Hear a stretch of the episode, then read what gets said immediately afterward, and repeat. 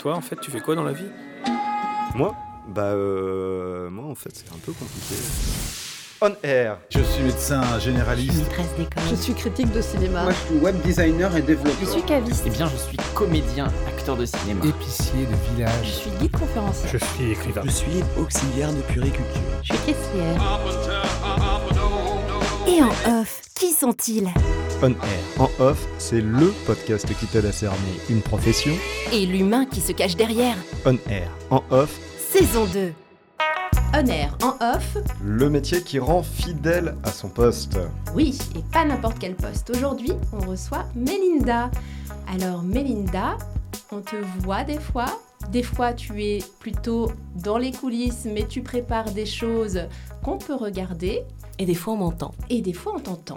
Alors, Mélinda, qu'est-ce que tu fais dans la vie? Alors, je suis euh, présentatrice, coordinatrice euh, audiovisuelle. Je travaille pour France 3 Normandie. D'accord, super. Alors, autant présentatrice, on cerne bien, mais alors coordinatrice d'émission, tu nous as dit. C'est ça. Eh bien, c'est pas tout présenté. Il faut bien fabriquer aussi les émissions. Et euh, voilà, donc le poste de coordinateur, en fait, euh, on cale des invités, on fabrique les contenus. C'est de la télévision, donc il faut illustrer. Euh, donc voilà, des reportages, récupérer des images pour faire l'émission. Ouais. Chef d'orchestre un peu. Un petit peu. Multicasquette alors. Eh C'est ben, ça. C'est parti pour le on air. On air. Alors, on commence toujours par ce qui fâche un peu, hein, les clichés. Et Dieu sait qu'il y en a des clichés sur le monde de la télé. hein. Ils sont horribles. Et ils sont assez cruels, c'est vrai. hein. On en a Ouais. compilé euh, des, des- des pas sympas. Alors, je te laisse commencer, Damien. Ah bah merci. Alors, premier cliché qu'on a pu trouver, c'est que pour être euh, présentateur, présentatrice télé, il faut avoir quand même un sacré ego. On peut catégoriser ça en melon, peut-être bah Parce qu'on veut toujours être le centre euh, de l'attention à l'écran, quoi. Alors, Alors, j'en ai, j'en ai rencontré des comme ça. Euh, moi, j'avoue, je suis présentatrice, mais je voulais pas forcément être présentatrice au départ. J'ai plus euh, du mal avec le rapport à l'image. Moi, je viens de la radio, et c'est vrai que c'est un média que j'affectionne beaucoup plus par Ouais. rapport à la télévision, parce qu'il n'y a pas ce, ce rapport à l'image et ce rapport un peu cliché. Mhm. D'accord. Alors, on reviendra hein, sur, ton, sur ton parcours parce que ça, c'est intéressant de savoir d'où tu es venu et comment tu en es arrivé à, à France 3, hein, à la télé. Euh, mais euh, donc, en, en effet, tu as quand même, tu, tu valides une partie du cliché. Une partie. Et puis, vous verrez, on va, on va faire connaissance. J'ai un ego surdimensionné. Ah, tout de même Bon, un autre cliché euh, qui est assez répandu, le monde de la télé, c'est un monde de requins. hein. Tout le monde se fait des coups bas, euh, c'est à qui euh, montera, euh, gravira plus- le plus vite Mhm. les échelons. Bah, puis les places sont chères aussi, quand les même. places Les places sont chères. Donc, est-ce que ça, c'est, Ça, c'est vrai. C'est vrai. C'est vrai, euh, surtout pour les grosses chaînes, c'est vrai pour, euh, les, émi- pour les, les chaînes nationales. Mhm. Bon, moi, je travaille en région, j'ai travaillé en national, mais c'est justement aussi pour ça que j'aime travailler en région, c'est qu'en région, bah, c'est plus cool. Il n'y a pas ce- cette idée de marcher sur les autres pour aller plus haut. Et euh, est-ce que ça vaut le coup d'aller plus haut? Enfin, il y a vraiment la télévision, c'est une équipe en fait. C'est-à-dire qu'il y a des présentateurs, des coordinateurs, des cadreurs, des preneurs de son, et, et c'est vraiment un travail euh, commun en fait. Mhm. Tout seul, on va pas très loin. D'accord, ok. C'est vrai dans la vie en général, d'ailleurs. Ah oui, oui. oui, oui. Même mais si- c'est vrai qu'à la télé, on s'en, on s'en rend moins compte. Comme les Ouais. coulisses, on ne les voit pas, mais quand tu vois un reportage, quand tu vois une émission, bah, il y, a, y a la régie son ou le preneur de son, il y a les Il y a cadreurs. énormément de travail euh, qui, qui n'est pas effectivement à l'image, Oui. qu'on Mm. ne voit pas. Ouais. Ouais, ouais. Alors, un autre cliché, et celui-là, et celui-là, c'est que bah, quand on est présentatrice, et d'autant plus, voilà, quand on est une femme, ben, on a une petite date de péremption parce qu'à l'écran, on passe, donc il faut être belle, donc on va te mettre la pression, peut-être un peu de chirurgie, etc. Ou ça, euh, non. Alors, euh, moi, je suis blonde, à forte poitrine, avec un 36. On ne voit pas, hein, c'est de la radio. Donc, sur la euh, télé donc italienne. Euh, Tu l'as senti déjà ou pas? Non, je ne l'ai pas vraiment senti. Après, c'est sûr que pour être euh, présentatrice, il y a quand même un rapport à l'image, au physique. euh, voilà, Je- on n'a pas forcément des présentatrices qui ne sont pas euh, extrêmement jolies. Euh, moi, je me trouve pas extrêmement jolie. Je suis pas dans le cliché du 36. Non, je ne fais pas un 36. je fais- Euh, mais encore une fois, on travaille en région, donc en région, on a plus de possibilités. Mhm. Euh, ce qui n'est pas le cas, euh, je trouve, en effet, dans les... quand on regarde la télévision. Euh, sur TF1, elles sont toujours euh, très très belles, très Ouais. très bien euh, fichues. euh, Mhm. très- voilà, elles ont des tailles un peu de mannequin et c'est un peu dommage parce que je trouve que ça reflète pas la réalité. euh. Après la date de péremption, je, voulais continuer à rester avec vous, mais Euh, non, écoute, euh, après nous on évolue aussi, c'est-à-dire que quand ça fait longtemps, moi je- voilà, je viens d'avoir 40 ans, euh, ça fait un certain temps que je, pré- je fais de la présentation, j'ai envie de faire d'autres choses, euh, de la production, etc. Donc euh, moi laisser la place aux petits jeunes avec grand plaisir, mais je- on m'a pas poussé, euh, Ouais. on se pousse pas vers la sortie parce Mhm. qu'on on arrive à un certain âge. Oui, il n'y a pas une volonté de montrer euh, des gens jeunes et dynamiques, euh, Non, pas À en l'écran. région. pas spécialement. Non. Bon, ça c'est plutôt mais rassurant. après, je me posais la question sur les chaînes nationales. Euh, c'est ceux qui, par exemple, présentent les infos qui sont vraiment sur les, les gros pics d'audience. C'est pas non plus des, des- des petits jeunes et que, que beaux gosses, quoi. Je pense qu'il faut quand même euh, une sacrée carrure pour gérer la pression aussi. Donc, et une euh, expérience. ouais. ouais. Mm. ouais. Jean-Pierre Pernaut avait pas un sexe à pile non plus de fou, quoi. hein. Mais- pour Mais pour les hommes, mais pour les hommes, je trouve que c'est assez différent des femmes, quoi. Oui, c'est ça. Bah, Mais- et encore une fois, hein, là, c'est un problème sociétal, je Voilà. Oui. pense. Et oui et non. Enfin, c'est vrai qu'on dit souvent que les hommes vieillissent mieux que les femmes. C'est vrai que euh, George Clooney, avec ses petites rides euh, qui lui Mhm. font un air euh, taquin, bon, bah, on apprécie. Julia Roberts, euh, voilà, euh, Bon, ça se voit une plus. Ça aussi. reste une très belle femme, mais malheureusement, malheureusement, on accepte moins les femmes qui vieillissent. C'est c'est ben, très. Il faut changer les codes. Oui. Il y en a marre de tout ça. En tout cas, Ouais, les on- clichés, plus ou moins validés, ouais, ouais. ouais. on passerait pas à la réalité du Bah métier oui, c'est du ce qu'on veut savoir quand même. Ouais. J'ai peur. Donc, présentatrice et coordinatrice d'émission. C'est ça. Alors, quelle part en fait euh, bah, de, de tes journées, de tes semaines, tu, tu, tu, tu consacres à euh, une chose et l'autre? Alors c'est moi, ça fait très longtemps que chaque jour, je fais quelque chose de différent. Euh, et ça, je trouve ça extraordinaire. En fait, j'ai Mais pas une journée qui se ressemble. Donc, je vais faire de la présentation euh, parfois sur euh, deux jours dans la semaine, et puis euh, de la coordination sur le, le reste de la semaine. Euh, ça évolue au fil, au fil des besoins. Mhm. Euh, qui dit télévision dit aussi grille des programmes. Donc, d'une année à l'autre, les émissions changent. Euh, les demandes qu'on qu'on me fait sont différentes. Euh, une année, je vais présenter une émission. Une année, je vais présenter une autre émission. Une année, je vais travailler à la coordination de, de différentes émissions. Enfin voilà, ça évolue, ça change tout le temps. D'accord. Et est-ce que tu as la main sur ton planning ou c'est euh, c'est des tâches qu'on te donne C'est des tâches qu'on me donne. Ah, Par contre, j'ai euh, quand même libre cours en termes de de- d'organisation. Ok. voilà. D'accord. Je gère un peu mon planning comme je veux. Le but étant de faire les missions qu'on me donne. Et la, et la présentation, en fait, après, toi, tu t'adaptes au, au format ou tu as quand même une spécialisation d'un certain format d'émission? J'ai pas de format spécialisé. Après, moi, je travaille vraiment pour euh, les programmes. Donc, en fait, à France 3 Normandie, il y a d'un côté le journal télévisé, donc avec les journalistes et tout ce qui relève de l'actu, et de l'autre côté, l'antenne avec les programmes. Euh, moi, c'est ce que j'aime, c'est-à-dire Ouais. c'est bonnes nouvelles, carte postale de Normandie, euh, Ouais. rencontres euh, avec les gens. Donc, euh, voilà, moi, j'ai plus un format quand même très euh, frais. Mhm. Et, Plus euh, magazine, on peut dire Oui, ouais, ça très magazine. Ouais. Après, ça peut être des, des chroniques très courtes. J'ai fait euh, pendant 3-4 ans euh, des chroniques culinaires. C'était Ah, extraordinaire. génial. ouais, je faisais le tour de la Normandie chez des chefs étoilés ou non étoilés pour découvrir des recettes de cuisine. Mais c'est c'est J'ai le pris job 10 de kilos. mes- mais- mais- mais Du coup, le je me job suis fait jeter. Et Ah. euh, non, non, mais euh, non, sérieusement, voilà, tu. Ah, c'est- tu- c'est t'es- génial, T'es ouais. sur des formats ou des commandes différentes. Ça change tout le temps. D'accord. Et est-ce que tu estimerais que tu fais 35 heures par semaine ou plus du coup Parce que à faire plein de choses différentes non, comme ça? je suis juste en dessous des 35 heures par semaine. Ah d'accord. Voilà. Parce que à je faire- ne suis pas à temps plein. Ah ok, Non, ok. Donc c'est Je un... couponne le mercredi. Ah c'est chouette. D'accord. Ok. 80% Voilà. D'accord. Ok. Et euh, donc, tu, tu disais que tu venais du monde de la radio, mais est-ce que tu en fais toujours? Parce que ça, ça me parle un peu Bah, plus. je suis avec vous là. Euh, non, pour l'instant, j'en fais pas parce que en fait, depuis que j'ai, en fait, j'ai fait euh, plus de 10 ans d'intermittence à France 3, Ok. euh, où là, du coup, j'avais d'autres activités externes et notamment de la radio. Et en fait, quand j'ai signé mon CDI à France 3, ça devenait compliqué après de, Bah oui. de Bah oui. continuer. Alors, des fois, je fais de la voix de publicité, euh, euh, l'habillage radio, Ah, voilà. bien. Mais, euh, mais Ah, c'est chouette. hein. Ouais. Le CDI, tu l'as signé il y a longtemps Il y a ou- 5 ans. Ah, félicitations avec Ouais, 5 ans de retard. Merci. Ok, alors on va revenir un petit peu à ton quotidien. Euh, tu commences tôt en général euh, Comment ça se passe? Non, France 3, on commence pas forcément extrêmement tôt, sauf, sauf quand on a des tournages euh, particuliers. Si par exemple, bah, il faut aller dans un restaurant, faire un reportage tourner une chronique à l'autre bout de la Normandie, puisque c'est France Bah 3 ouais. Mais oui. Normandie, donc de la route pour Mais aller à. Cherbourg ou dans l'Orne. Là, pour le coup, on va partir très tôt, mais sinon, le reste du temps, je vais commencer vers 9h du matin. D'accord. Donc en général, t'as pas d'horaire fixe en fait. Ça, ça dépend de euh, Ça dépend du des tournage. besoins, ouais. de... Ok.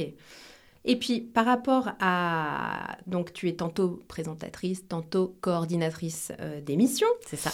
Euh, Est-ce que c'est il y a un exercice que tu préfères? Tu disais que c'était pas vraiment un choix la télé finalement euh, d'être présentatrice. Euh, Est-ce qu'il y a un exercice que je préfère? Alors, notamment dans la présentation, en tant que présentatrice, euh, je fabrique aussi des bandes annonces. Il D'accord. m'arrive de fabriquer des bandes annonces. Euh, donc là, vous voyez ce que c'est, les bandes Oui, annonces. oui, oui.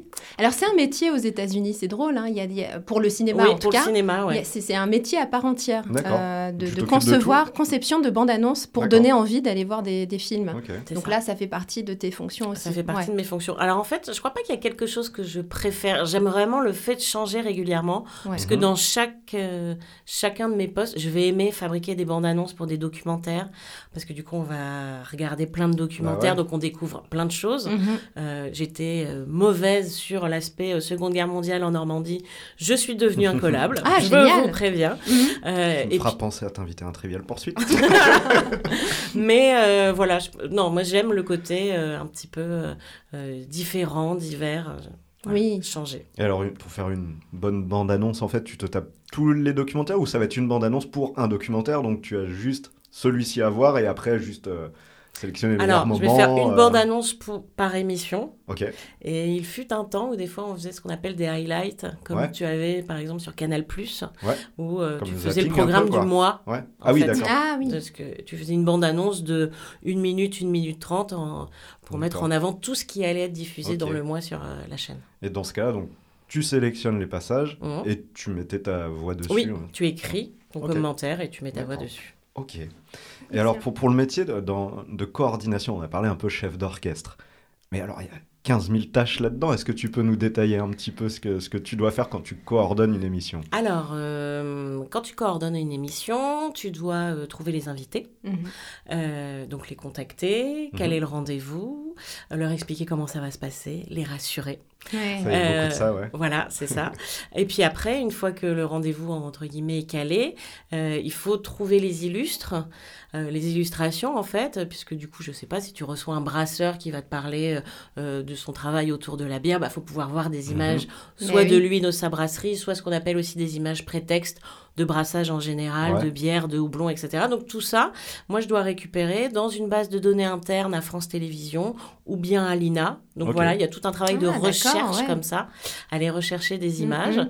Et puis, il y a aussi la partie euh, planning. Donc, euh, bah, tel jour, euh, on a un invité, à telle heure, il faut caler une maquilleuse. Mhm. Il faut caler euh, les équipes techniques. Donc ça, c'est pas moi qui les cale, mais en tout cas, on, on a tout un travail comme ça en corrélation, en corrélation avec le planificateur. Oui, Voilà. parce que ça, c'est aussi quelque chose qu'on oublie souvent, c'est qu'à la télé, euh, il y a du maquillage, mais pour tout le monde, pas que pour les femmes, pour les, Ah oui, pour les invités Mhm. hommes. Et euh, bah, ça fait, euh, c'est ce qui va permettre de passer bien à l'image, entre guillemets. Ah bah, c'est obligatoire. hein. c'est obligatoire. Oh, ah ouais. J'ai une question par rapport à ça. Je suis jamais passé à la télé. hein. Mais quand t'as de la barbe, est-ce que c'est emmerdant le maquillage?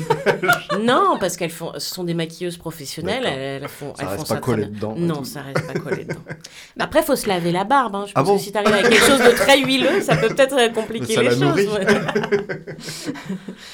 Pour revenir à ta casquette de présentatrice, euh, il y a pas mal de questions par rapport à ça, euh, notamment au regard. Le regard caméra, c'est Ah. un mystère pour beaucoup de gens, parce que euh, je sais que les personnes de notre génération, enfin de ma génération, je la vais pas t'inclure, ah, je ne sais pas pourquoi je lui tends la perche. Mais en tout cas, euh, nous, on n'était pas habitués à regarder l'objectif. euh, on ne savait pas euh, poser pour, pour les caméras, pour les appareils photo. Là, c'est c'est- c'est- c'est un sacré exercice de regarder la caméra comme si tu regardais quelqu'un. C'est ça. c'est- c'est- Mhm. C'est difficile. Comment, comment tu fais? C'est quoi ton, ton astuce? Alors, euh, au début, je pense que quand j'ai commencé, parce que je vous expliquerai comment j'ai commencé, mais je pense que je devais être terrorisée en regardant la caméra. Et en fait, euh, j'ai eu la chance dans mon parcours de vie de travailler avec une productrice qui vient de partir à la retraite Ah. et euh, qui m'a appris énormément de choses, et notamment euh, le fait de regarder la caméra comme si vraiment tu avais quelqu'un derrière et que tu t'adressais à cette personne en fait. Mm. Et c'est un petit exercice à, à, à prendre, et après ça se fait assez euh, naturellement en fait. Donc tu visualises quelqu'un en fait. Tu visualises quelqu'un et tu vraiment tu t'adresses. euh, Alors au début c'était un petit peu plus facile puisqu'on avait des vrais cadreurs Ouais. euh, derrière les caméras. Maintenant on a beaucoup de caméras ro- robotisées. Donc moi j'avais vraiment l'impression de m'adresser aux cadreurs cadreurs, qui ouais. Ah, bah souvent oui. sympathiques me faisaient un, Un petit, petit clin d'œil, un un petit- petit sourire ou genre euh, j'ai compris ou pas. Mais là, je, moi, je tombe des nues. Il y a, il y a des caméras robotisées ah maintenant. Ah oui. beaucoup, énormément. Ah, d'accord. Tout se gère depuis la, la régie. La quoi. régie, Ouais. ouais. Mais, mais tout fout le camp. Voilà. Oui, il y a plus On de saison robotise, ma bonne dame. on robotise. Il y a effectivement ce regard, donc se concentrer pour parler à quelqu'un euh, qui est soi-disant derrière la caméra, mais il faut aussi que tu penses à ton texte. Donc tu, tu scindes ton cerveau en plusieurs parties. Comment ça se passe? Tu scindes ton cerveau en plusieurs parties. Ah Alors bah, tu as des radio, fiches, il y a des personnes aussi qui travaillent sur prompteur. Moi je travaille Ouais. pas sur prompteur, je, je n'aime pas trop ça. D'accord. C'est c'est un choix, en fait. Tu peux choisir de ne pas travailler sur prompteur, c'est Oui, ça alors après ça dépend des émissions, je pense. Journal télévisé, je, Oui, je crois qu'il y a obligatoire, forcément ouais. sur prompteur. Euh, moi vu qu'il y a que- quelque chose, je vous disais, c'est le magazine, donc Hmm. plus détendu, Ouais. euh, quelque chose de, de naturel, d'un peu moins euh, strict. Tu rebondis, tu fais de l'interview, donc Mhm. euh, voilà. Après, tu as tes, tes lancements. Voilà, tu sais que tu dois lancer tel sujet, euh, telle personne arrive en plateau. Mhm. Bon, tu as tes fiches, mais euh, ouais, il faut réussir à scinder un peu. Et un tu peu as la tout petite ça. oreillette euh, où on te transmet tu les... as la petite oreille. Tu as une oreillette. Ça, Tu c'est oreillette. déstabilisant ou pas au début? C'est déstabilisant au début. Après, la personne que tu as dans l'oreillette, euh, c'est souvent la script. Enfin, Ouais. Je dis là parce qu'on a beaucoup de scripts féminines, mais on a aussi un homme. Euh, Ah, c'est quoi le métier de script? Alors le métier de script, c'est euh, la personne qui, te, qui gère le conducteur de l'émission, c'est-à-dire le déroulé de l'émission Ouais. et le temps. D'accord. Ah oui, C'est le maître du temps. d'accord. C'est la personne qui va te dire, pendant que tu es dans ton interview, il te reste deux Ah, minutes. ouais. Ok. Voilà, et qui te permet de pouvoir gérer. Alors la personne ne te parle pas à longueur de temps. hein. Bah non, oui, oui, voilà, elle, j'imagine. elle sait très bien à quel moment elle peut intervenir. C'est aussi la personne euh, qui te dit cette phrase affreuse. Tu as dans l'oreillette, tu es en train de discuter avec les gens, le tournage n'a pas commencé encore, et elle te dit direct dans deux minutes. Ah, qui Voilà. fait bien stresser. Voilà. quoi. Ça commence à monter. Exactement. Eh, par rapport à l'élocution, est-ce que Oui. ça a été venu naturellement de parler euh, Est-ce qu'il y a d'ailleurs, est-ce qu'il y a une élocution spéciale à la télé? Est-ce qu'on parle de pose- façon plus distincte? Est-ce qu'on pose sa voix comme en radio ou pas? Bah, on pose un peu sa voix comme en radio. Après, tu ne poses pas ta voix de la même façon quand tu vas faire du magazine que quand tu vas faire du, un journal télévisé.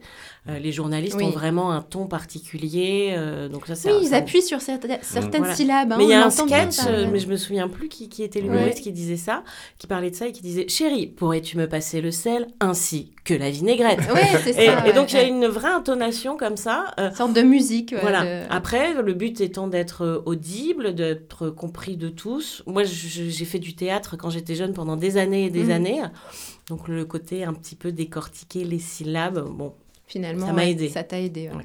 Mais tu parlais tout à l'heure d'être un petit peu euh, terrorisé au tout début euh, devant la caméra. Alors, tu as appris à l'apprivoiser. C'est c'est grâce à cette productrice qui t'a donné des, des astuces, c'est oui, ça? Oui, oui, puis à force de, de faire. Oui, quoi. c'est en Puis- faisant. Puis ouais. les équipes euh, sont sympathiques. hein. Je vois, moi, Ouais. j'ai- J'ai vraiment été portée par les équipes au début quand je suis arrivée, parce que je suis arrivée très très jeune et j'étais vraiment terrorisée. Je peux comprendre l'aspect direct. euh, tu Est-ce te dis, faut pas dire de conneries. On ferait pas un petit instant anecdote Ah euh, ouais, hein, puisque euh, Allons-y. moi je- j'aimerais bien savoir s'il n'y a pas une anecdote justement en plein tournage, euh, quelque chose d'imprévu qui t'arrive. Alors peut-être, je sais pas, est-ce que ça t'est arrivé d'avo- d'a- d'avoir des comment on appelle ça d'ailleurs Des moments de honte? Non, alors non, moi j'allais plutôt sur un trou de mémoire, euh, tu vois, euh, un moment où tu sais plus ce qu'il faut dire et puis bah t'es à l'antenne. Comment comment tu gères ça? Bon, tu essayes de. Alors, moi, ça m'est arrivé, par exemple, je. Alors maintenant, je me, je, je me souviens très bien de ce mot, euh, où je n'avais pas le terme mycologie, puisqu'on parlait de. Ah bah je, alors vraiment, je trouve que c'est. T'aurais pu quand même. même. Voilà, c'est un peu abusé. Je parlais d'un agenda culturel et il y avait des sorties mycologiques et Ah. le, le, le terme m'est sorti de l'esprit. Bon, bah, du coup, j'ai rebondi en disant voilà, vous allez pouvoir aller cueillir des champignons, avec bah des oui, spécialistes. oui. T'essayes de trouver un autre mot avec euh, le sourire. Des gros trous de mémoire. Non, Ça ça, ne m'est pas pas arrivé. arrivé. Mais parce que je suis pipelette, moi. Je... T'arrives à meubler Ah si ouais, jamais. Je il y a peux un meubler souci. des heures et des heures. ok. Donc ça, Ou c'est tu plutôt- rebondis, oui, comme là, euh, sur, euh, sur autre chose. ouais. Mm. Mais j'ai pas eu mon anecdote du coup. Non. Euh, un imprévu, quelque chose qui est de, qui t'a marqué, Bah, en euh, bien ou en mal. Hein. Ouais, alors l'anecdote qui m'a donné quand même carrément le plus de honte, euh, voilà, je l'avoue. Oh là là, je l'avoue. ouais. Euh, J'étais toute jeune, je suis allée faire pipi avant de rentrer dans le studio. Ouais. Donc il faut savoir que vous avez euh, des caméras devant Oui. vous, Mhm. mais il y a une régie avec des dizaines et des dizaines de personnes en régie. Et en fait, j'avais coincé ma jupe dans mon Ah oui. collant. Ah oui, oui, Voilà. ça arrive. ça. avec le micro, les fils, etc. Enfin bon, bref. Et euh, sympathiquement, la productrice est arrivée en disant Bon, ta jupe qui n'est pas mise correctement. Bon, Mais t'étais pas à l'image. Non, mais pas. Ah non, j'étais pas à l'antenne, mais par contre, il y a quand même euh, Oui. Ouais. 25 Ah oui, techniciens en régie oui, comme oui, ça, qui ont assisté à la scène. Mais ils ont rigolé. Bon, c'était Bon, pas- bah oui. Et parce que quand, quand tu présentes, c'est un petit peu comme, euh, comme là pour nous, tu as un pupitre ou alors on te voit euh, debout de plein pied Ça Ouais. dépend. Ça dépend Ça dépend des émissions, ça dépend euh, ce que tu fais. Alors, euh, en effet, quand tu es sur une émission de plateau, tu, en général, tu as un pupi- Ouais. pupitre, à moins que tu sois assis en mode Mhm. salon avec des tables, ça dépend du décor. D'accord. Après, quand on est en extérieur, tu peux Ah te bah retrouver oui. de plein pied, euh, faire un lancement. Bon, bah, aujourd'hui, euh, euh, je suis à Rouen, je vous emmène découvrir Mhm. tel, tel musée. Donc là, tu es voilà, Mm. un peu en mode journaliste. Et toi, tu as une préférence entre le, le- donc le studio ou le terrain quand, pour, pour les tournages? Je ne sais pas. Les deux sont plaisants, en fait. Je trouve qu'il y a un côté agréable dans les Ouais. deux. Ce que tu disais finalement, c'est que ce que t'aimes, c'est de ne pas faire tout le temps la même Ouais. chose. Mhm. Donc c'est ça, C'est le. Moi, ouais. déjà, j'ai un côté hyperactif, vraiment, Ah. dans ma vie. Et donc, du coup, le fait de faire des choses différentes, ça me, ça me T'as convient. bien trouvé ton métier. J'ai très bien trouvé mon métier. Est-ce qu'on peut revenir justement à l'image, euh, le fait euh, que tu sois, enfin, là c'est plus pour ta casquette présentatrice. Est-ce qu'il a fallu que, est-ce que tu te soucies de ton bon profil, de ton mauvais profil? Est-ce que tu te sou- soucies du maquillage, enfin justement de ce que fait la maquilleuse Est-ce que tu as ton mot à dire d'ailleurs? Alors, tu as ton mot à dire. Euh, moi, n'étant pas une vraie fille, c'est-à-dire je ne suis pas une pro ni de la coiffure ni du maquillage, je me dis qu'il faut laisser les, Oui. les professionnels ouais. s'en occuper. Et elles le font très bien. Après, sur euh, le rapport à l'image, bah oui, tu dois faire attention en fait, parce que les gens te regardent. Et euh, quand j'étais à l'école de JRI, on m'avait dit le diable est dans les détails, c'est-à-dire que tu vas bien parler, Mhm. tu vas bien présenter, mais il va y avoir un pli sur ta chemise. Les gens vont, te voir, vont voir que le pli sur la chemise. Mhm. C'est pas faux. Voilà, Mm. tu peux parler de quelque chose d'extraordinaire, ton maquillage coule à un endroit où on voit ta bretelle de soutien-gorge, les gens ne Mhm. vont voir que ça. Donc, Ouais. tu dois faire attention à toutes ces petites choses Ouais. qui paraissent euh, anodines, mais qui en fait sont Ouais. très importantes. Ouais, c'est fou parce que c'est- intéressant. C'est vrai qu'on Ah oui, oui. on n'y prête pas attention dans la vie de tous les jours. Moi, là- régulièrement, dans mon oreillette, on m'a dit attention, ton t-shirt est en euh, train de tomber. est en train de Ouais. glisser, Ah, on commence à voir la bretelle de ton Ah soutien-gorge. ouais, ouais, ouais. Donc, ouais, bien, ouais. tu te rhabilles, tu remets ta veste. Tu. Mais tiens droite. j'ai- appris il y a pas longtemps, je sais pas si c'est lié à ça, que le cerveau retient trois fois plus d'aspects négatifs que le positif. Donc là, ça fait un peu sens à ce que tu dis. Tu peux faire une présentation parfaite, on va te faire remarquer un, un petit Mais moi, détail. une euh, téléspectatrice m'a écrit au tout début en me disant qu'il y avait un pli sur ma chemise. C'est Voilà. pas Ouais. vrai. Il faut quand même imaginer qu'elle a pris le temps Mais de oui. prendre la plume. C'est ça, c'est ça, c'est ça. Ah non, c'est fou. ouais. On est quand même mal fichus, hein, les, les êtres Ouais, humains. ouais. Mais tu sais, moi, ça, ça m'arrivait sur les journaux à la radio où tu fais une, une petite bafouille de rien du tout et en fait, euh, message après de, de gens que je connaissais, mais où tu te dis, purée, il y a- Mm. il y, a je sais pas combien de journaux par matinale et tu sais, on te, on te Ah oui. note, euh, ah, tu là, Ouais. t'as- t'as t'as fait une petite erreur. Ah Oui. oui. Dernière question par rapport à, à l'image. Euh, Est-ce qu'il t'est arrivé de renoncer à une soirée entre potes euh, la veille d'un tournage, justement, parce que tu sais très bien que bon, bah, il faut pas avoir la tête à l'envers euh, une fois à l'écran ou pas? oui, Oui, C'est oui. vrai, ouais. Et euh, je ne suis pas allée au mariage d'un de mes meilleurs amis parce que j'avais un tournage d'un midi en France. Donc c'était une émission nationale Ah oui. en Normandie et du coup je pouvais pas. euh, les répètes avaient lieu le dimanche et du coup j'ai pas Ah pu oui. aller au mariage. Ah oui, donc c'est quand même euh, Ouais. des sacrifices aussi. C'est quand même quoi. des- Je ne suis pas allée à l'enterrement de ma grand-mère parce que j'avais un direct. Oh, euh. Ah ouais. Voilà, des choses Mhm. euh, comme ça, bon, bah, ça fait partie, Bah ça oui. fait partie de la Mm. vie, mais euh, bah, tu as des engagements en fait. euh, Il y a toute une équipe. Je pense que c'est pareil. hein, euh, Oui, oui, c'est ça. Le présentateur du JT de TF1, il va pas dire, bah écoutez, voilà, c'est Mhm. l'anniversaire de mariage demain, je comptais emmener ma femme, je ne sais où. Bah non. Ah ouais. Bah ouais. Bon. Et euh, quand tu finis ta journée de boulot, tu nous as dit les, les horaires peuvent varier, etc. Mais est-ce que quand c'est fini, c'est fini? C'est-à-dire que tu rentres chez toi, tu débranches la partie du cerveau qui est sur le boulot et tu vis ta vie de famille, etc. Ou euh, c'est quand même toujours un petit peu en tête? Non, moi je débranche euh, totalement. D'accord. Ah, t'arrives à débrancher Ah ouais. totalement. Ouais. D'accord. quel est ton secret? Je n'ai pas de téléphone professionnel. On m'appelle sur mon téléphone portable euh, personnel. Ouais. Bah, Mais, justement, ça euh, pourrait être un risque. Mais oui, d'être, mais bon, euh, du coup, euh, les gens le savent et euh, peut-être sont moins. euh, vont pas se dire, bah tiens, je vais lui envoyer un mail ou quoi. Enfin, voilà. Après, bon, euh, tu n'es pas à l'abri, ça m'est arrivé d'avoir ma productrice euh, à 21h le soir en disant, bon, bah demain, euh, changement de programme, on Mhm. part plus à tel endroit, euh, l'invité a annulé. euh, Bon, voilà, on s'adapte. Mhm. Mais en général, non, j'ai pas de souci euh, de ce côté-là. D'accord, ok. Et dernière question par rapport à la réalité de ton métier. euh, la question taboue, hein, toujours en France, c'est par rapport à la rémunération. Est-ce qu'on est bien payé quand on travaille à la télé? Parce que ça, c'est un des clichés aussi. hein. On Ouais. a- Alors, On il faudrait poser cette question à. Nagui. Je pense qu'il n'aurait pas la même réponse que moi. Euh, on est quand même pas mal payé, Ouais. mais euh, on est loin de salaires euh, exorbitants. Enfin, moi, à l'antenne, à la présentation, euh, pas du tout, quoi. Mm. Par rapport à, à d'autres... euh, Après, il y a tout ce qui est Oui, Je, je rappelle, hein, je travaille pour France 3 Normandie en Mhm. région, qui plus est le service public, donc euh, Oui. argent, euh, ar- Public. argent public. Et plus de redevances d'ailleurs. c'est Voilà. hein Donc on n'est pas sur des salaires de boîtes de production privées. euh. Ouais. Est-ce que Mais d'une fourchette à peu près, Ouais. tu peux. Ah, vous voulez que je vous dise combien je À peu gagne? près. Si Oui, tu- euh, je, je peux vous dire, moi je Mm. gagne net par mois euh, 2000 euros. Ah oui, c'est pas non plus. euh, ouais, C'est pas, non plus oui. euh, extraordinaire. Oui. Par contre, Donc, je peux on vous dire combien touchait Michel Denisot pour faire un nulle part ailleurs, parce que j'ai travaillé avec sa fichiste. On a, après, on est sur Ouais. des salaires, euh, sur des émissions euh, à 10 000 euros, euh, Ah Ouais. oui. 10 000 euros le, le plateau télé, quoi. Ah Mhm. oui. Voire peut-être plus pour euh, certains. Ça, ça, ça- Après, sur une chaîne privée, peut-être Oui. que Sur les- une- ça monte Ah oui, peut-être voilà, plus aussi. sur des chaînes privées. Et ça s'apparente plus à des cachets finalement, non? oui, c'est des cachets Ouais. l'intermittence, Mm. puisqu'en effet, quand tu es Ouais. présentateur Bah non embauché, il y a beaucoup d'intermittents. Euh, voilà, là, en effet, tu, tu- tu as Mhm. des cachets. euh. Moi, je Mais- touchais beaucoup plus cher quand j'étais intermittente et que je travaillais pour le national. Ok. Je gagnais beaucoup mieux. Bon, allez, moi, j'ai encore une anecdote, un instant anecdote. Allez. allez, est-ce qu'il t'est arrivé euh, de glisser des messages personnels, soit dans, tes, dans les émissions, euh, que- ou euh, à l'antenne directement, de- d'essayer de, placer des mots bizarres des comme- à la radio, ça, ça Ouais. m'est énormément arrivé. On faisait des challenges Ouais. comme ça à la radio, d'essayer de placer des mots totalement incongrus. Voilà. À France 3, moins quand même. C'était plus, plus Moins, délicat. mais donc c'est arrivé. Oui, ça a dû m'arriver quelques fois, ouais, sur des plateaux genre midi en France ou des choses comme ça. euh, ouais. D'accord. Et, euh, C'est quoi le pire. Mycologie, ce mot m'a traumatisé pour toute la vie. Mais c'était pas une demande. Si, c'était une demande euh, en, Non. en délire. euh. Non, non, après, oui, j'avais des copines. J'ai vécu longtemps en colocation quand j'étais plus jeune et je travaillais déjà à France Ouais. 3. Et donc, du coup, on, on avait des, des petits mots comme Des ça. petits essayer de challenges. placer Des petits Ah, challenges. c'est Euh, drôle. Donc c'est trop bien de se casser la tête pour essayer de le caler et que ça fasse à peu près crédible. Mais c'est ça, mais c'est génial. Mais Qu'est-ce que t'es fière à la fin Ah, t'as oui. placer grave, tes trois mots. T'as même un grand sourire et puis tout- personne ne comprend. tu sais. Oh, c'est- Et je pense qu'à l'image, en fait, les gens ne s'en rendent pas compte, mais ton regard doit s'illuminer au Oui, moment où tu prononces le mot, en fait.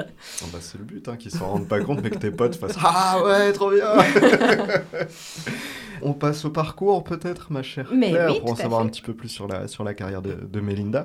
Donc, tu nous as dit, là, ça fait 5 ans que tu as ton, ton CDI euh, chez France 3, Normandie. Euh, avant, t'enchaîner les CDD, t'étais déjà chez France 3 ou pas? Alors, euh, j'ai enchaîné, euh, j'ai commencé à France 3 Normandie en 2004 et j'ai enchaîné je, plus de pff, 800 contrats à durée, Ah ouais. à durée 800? indéterminée. C'est un Ah peu ouais, la ouais, non, mais- spécificité du métier euh, télé-radio. Voilà, c'est-à-dire que tu as euh, recours à des intermittents du spectacle pour pouvoir Oui. euh, bah, les virer facilement, hein, clairement. Non, non, mais c'est un fait. hein. C'est-à-dire Mhm. que l'émission s'arrête, t'en as plus besoin. Oui, donc, il c'est faut que tu puisses euh, jeter les gens sans avoir euh, Oui, trop de difficultés. Donc, euh, oui, les chaînes de télévision ont recours aux intermittents du spectacle énormément. Mhm. Moi, j'ai travaillé énormément pour France 3 Normandie et pour France 3 Nationale Mhm. En tant que quoi, du coup? En tant que présentatrice. D'accord. Voilà. Et euh, mais avant, je venais de la radio. Et en parallèle, j'ai continué la radio aussi. Mais euh, je faisais des études en, en production de spectacle. D'accord. Mon, Ok. métier- mon premier métier, c'était ça. Voilà. Mhm. Je faisais de la production de, de- Je faisais de la régie spectacle, en fait. D'accord. J'organisais des festivals. spectacle- Ouais, j'allais te demander euh, festival théâtre, euh, musique. Fait- tout, plutôt quoi. musique. Moi, je viens Plutôt de la musique à la base. D'accord. Musique actuelle. Ok. Ok. Et bien. régie, ça veut dire quoi? C'est tu gères les lumières? Bah, tu fais de la tu- coordination, ouais, en tu fait, fais- tu c'est organises ça, ton, événement culturel, Ouais. euh, voilà, donc euh, ça peut aller de gérer les contrats, caler les groupes, récupérer les fiches techniques, Ah mettre en lien les techniciens, booker les techniciens. euh. D'accord. Voilà. Et qu'est-ce qui t'a amené à évoluer du coup vers le monde euh, radio puis télé? Alors, en fait, moi, j'ai commencé par la radio, mais j'ai commencé la radio, j'avais 15 ans, C'est en vrai fait, Ah, tu une faisais- radio tu faisais associative quoi, qui s'appelle HDR à Rouen. Ouais, ok. Et j'avais des Eau de copains, Rouen. voilà, qui faisaient des émissions de radio là-bas et qui m'ont dit ah bah vas-y viens. Et en fait, euh, la petite bête m'a piqué. Ouais. Et au lieu de faire piscine le mercredi après-midi, je faisais radio. D'accord, euh, ah, génial. Génial comme Mm. activité. Et tu te souviens, euh, bah oui, je pense, tu te souviens les- ce que tu faisais, l'émission, euh, c'était sur quoi? Alors, les toutes premières émissions que j'ai faites, c'était avec deux DJ euh, rouennais qui s'appellent Bachir et Slurg. C'était des émissions de hip-hop. Et moi, je lisais les titres des morceaux qui passaient. Au tout début, j'ai commencé comme ça. En et tant qu'animatrice, du coup, tu en faisais... tant qu'animatrice, Ok. voilà. Et puis après, j'ai pris ma quelques années plus tard, j'ai pris ma propre émission et je on faisait un agenda culturel. Donc c'est une radio associative, on pouvait euh, se permettre d'avoir un ton vraiment décalé. Et on avait un agenda culturel qui était euh, aller voir euh, le concert de rock euh, à l'Emporium Galorium à Rouen. Euh, Ouais. N'allez surtout pas voir Hélène Ségara au Zénith. voilà, on, on avait ça. Et euh, un jour, le directeur de la radio HDR, qui s'appelait Moïse Gomis à l'époque, qui est un homme extraordinaire, euh, m'a appelé en me disant écoute, un producteur de France 3 va m'app- vient de m'appeler. Il veut tes coordonnées. Ah, c'est Et génial. j'ai Oh. été sciée parce que quand je voyais ce que je faisais, je ne comprenais pas pourquoi il m'a appelé. Mm. Et donc, du coup, j'ai eu rendez-vous à France 3 et le monsieur m'a dit Bon, euh, voilà, je cherche quelqu'un pour présenter un agenda culturel. Je suis tombée sur votre agenda. J'ai eu honte. et il m'a dit il va m'engueuler. mais ouais, et il m'a dit, écoutez, vous avez un ton décalé, vous, vous êtes Ouais. à l'aise au micro, je voudrais bien, je voudrais bien vous tester à l'antenne. Et du coup, j'ai passé le casting avec des journalistes qui étaient hyper pro, hyper bien Ouais, ouais. bien habillés et tout. Et moi, j'ai fait un truc, euh, je me souviens que mon texte, je l'ai lâché parce que de toute façon, j'a- j'arrivais pas à m'en sortir avec un texte tout écrit. euh, Ah oui. Parce que j'écris jamais euh, tout ce qu'il faut. Et du coup, j'ai improvisé et je suis partie en lui disant merci beaucoup, c'était super sympa comme expérience. C'était drôle de voir une régie. Bah euh, oui, oui. Au revoir. Sans croire que t'allais revenir. Mais non, et il m'a rappelé. Il m'a Ah, rappelé en me disant bon, bon, voilà je vous rappelle non non mais vous inquiétez pas je comprends très bien que vous me preniez pas je lui ai dit ça il y a aucun souci il m'a dit bah si justement en fait euh, C'est génial. Bon, bah alors Ouais. là, du coup, ça crée un souci. non, trop bien. Ah voilà ouais, et c'est arrivé comme ça et je lui disais mais pourquoi vous me prenez moi? J'étais pas bonne par rapport aux autres il dit non mais vous êtes vous êtes fraîche vous Euh, êtes pimpante je vais quoi. vous apprendre Ouais, le métier et on va y arriver quoi Il y a le potentiel. Oui, et puis il y a peut-être un côté euh, naturel. euh, tu sais, peut-être qu'il faut un, qu'il faut un peu d'inné, tu vois, euh, une personnalité. bah, c'était ça qu'il affirmée, cherchait en ouais, fait ouais. c'est comme ça que je vraiment je, je suis restée là-bas Mhm. et du coup je continuais mes études en conception de projets culturels en même temps euh, et le mercredi j'allais travailler à France 3 Oh, c'est génial. Et puis, bah, au fur et à mesure. Bah, à un moment, mon patron m'a dit euh, euh, c'est bien la licence, c'est bien la maîtrise, mais euh, il m'a dit à un moment, il va falloir faire un choix en fait. Ouais. Euh, Du Ouais. coup, tu, tu avais fini ta licence déjà, tu étais sur la maîtrise sur ma maîtrise, ouais. Du coup, tu- du coup, tu as dit, bon, bah, ok, c'est parti. Eh ben, j'ai dit bon bah d'accord, mais alors vous me promettez quand même de me garder, vous me virez Bah, ouais, pas tout de suite parce que. parce que- Oui, parce que tu, tu en parlais, euh, là, quand, quand on est intermittent, voilà, c'est aussi pour nous virer plus facilement. Euh, comment on le vit, ça? Parce que ça peut ça doit être un peu mal. stressant. ouais. Affreusement Mais mal. oui, c'est ça. Moi, tous les mois que- de juin, je pleurais en me disant ils ne vont pas me rappeler. Ouais. Puis le principe de l'intermittence, c'est normalement pour des artistes ou des techniciens du spectacle qui ont des heures de répétition. Bah ouais. et euh, ou qui ont aussi beaucoup plusieurs employeurs. Moi, j'avais pas d'heure de répétition, j'avais qu'un seul employeur. Ouais. Donc si j'avais tous mes œufs dans le même panier, Bah si ouais, le panier ouais. tombait, euh, tout- Mais oui. et puis en fait, euh, en fait, ça a tenu quoi. Mais euh, pendant des années et des années, tous les mois de juin, j'étais là en panique. Ça, ils vont, ils vont pas me rappeler. Ah, Oui. Tu m'étonnes. Mais oui. Ah, c'est pas simple. Mais par rapport euh, au...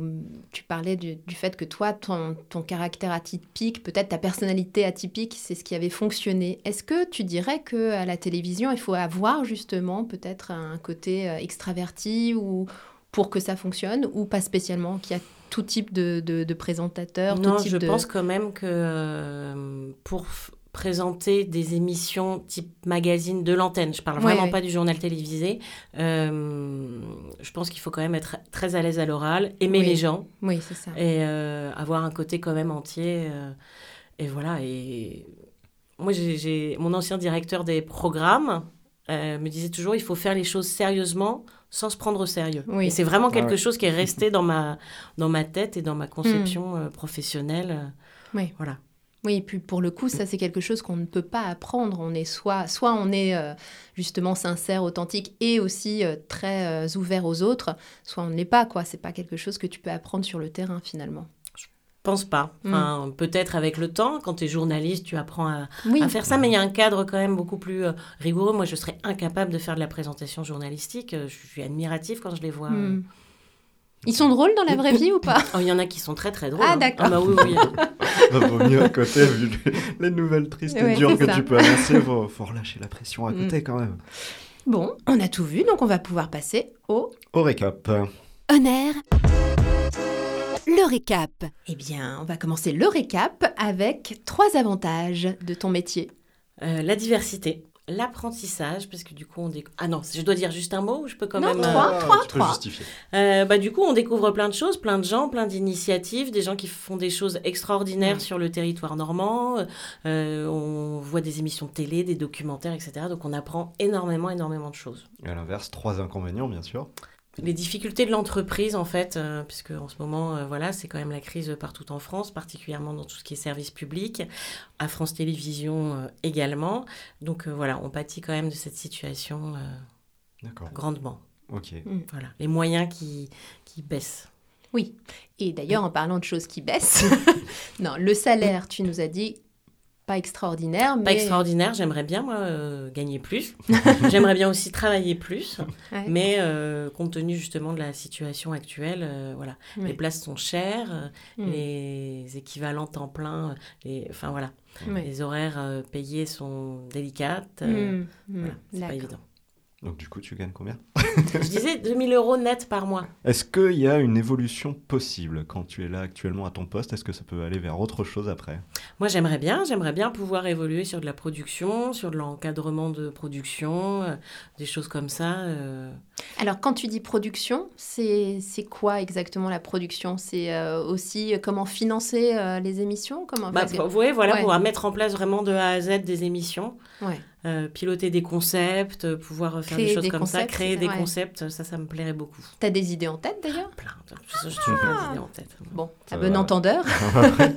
Si vous avez Je vous les donne pas, je veux pas me les faire piquer. C'est ça. oui, c'est ça, t'as bien raison.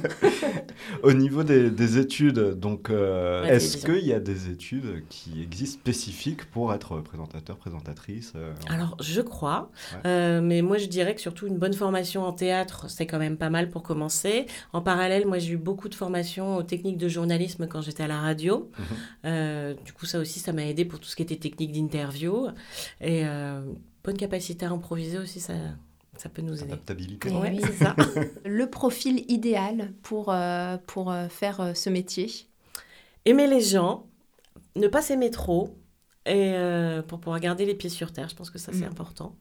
Et puis euh, aimer euh, le territoire, quoi. Enfin, moi, c'est vrai que j'ai- j'aime euh, j'aime travailler en région. Je ne voudrais pas travailler en national parce que j'aime vraiment mon territoire, Mhm. mettre en avant. Alors, je vais vous donner une petite anecdote quand même. Quand j'étais petite, je compare souvent ça.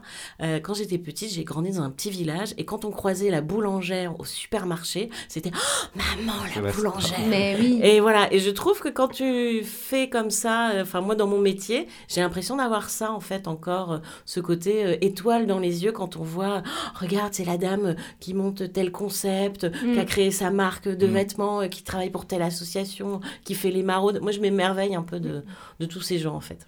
Génial. D'accord. Du coup, ça doit se, se retransmettre Je à pense, l'écran. c'est ce qu'on me dit. Ouais. Moi, je pense aussi là, tu les avais, les petites étoiles. Oui. Et alors, à l'inverse, euh, même chose, est-ce qu'il y a des défauts qui seraient éliminatoires pour ce métier? Bah, je pense que c'est un peu tout ce qui est lié au handicap et à l'image. Moi, je trouve qu'on voit pas beaucoup de, de diversité culturelle à l'antenne.